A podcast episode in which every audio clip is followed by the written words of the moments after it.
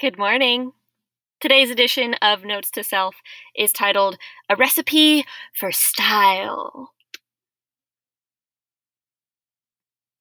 I've always managed with what I have on hand. Sometimes, when I decide that potatoes are a substitute for shallots, those are potatoes, right? It leads to some very bad vegan meatballs. Other times, I avoid having to go to the store and end up with some perfectly good applesauce for oil brownies. It doesn't take an archaeologist to search for the fossil this came from. It's called a scarcity mindset. But it's also eroded this block of a human into something rather creative with a penchant for problem solving.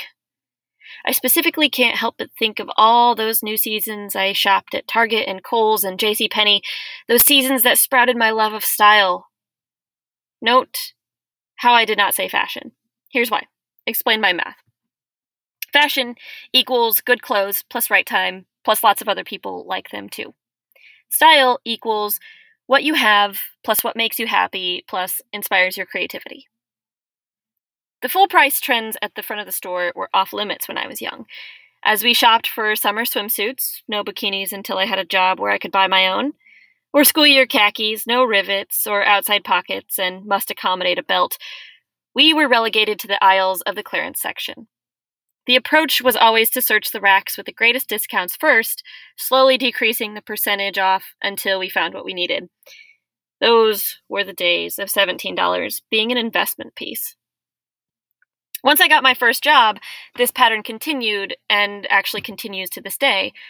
I would rather make do with what I can get and make those pesky ends meet. Do they ever? Yeesh. This desperate grip on my finances, also a pandemic, has me currently digging through my to donate bags in the closet and crafting new and brilliant outfits from old pieces. That's how it's always been. I'm not on trend because I can't afford to be. I wear odd things that make me smile because it's in the budget.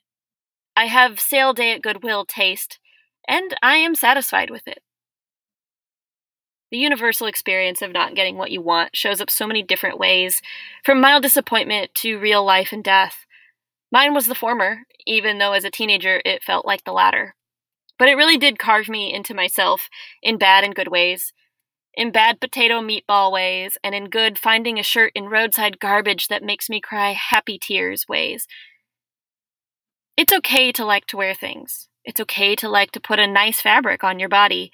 It's also okay to wear the same thing over and over and over and over and over again. Today's next steps drink a glass of water, put on your license plate shirt, the one that makes you cry happy tears, and realize, my God, you have enough shoes. Thanks for listening. Have a lovely day.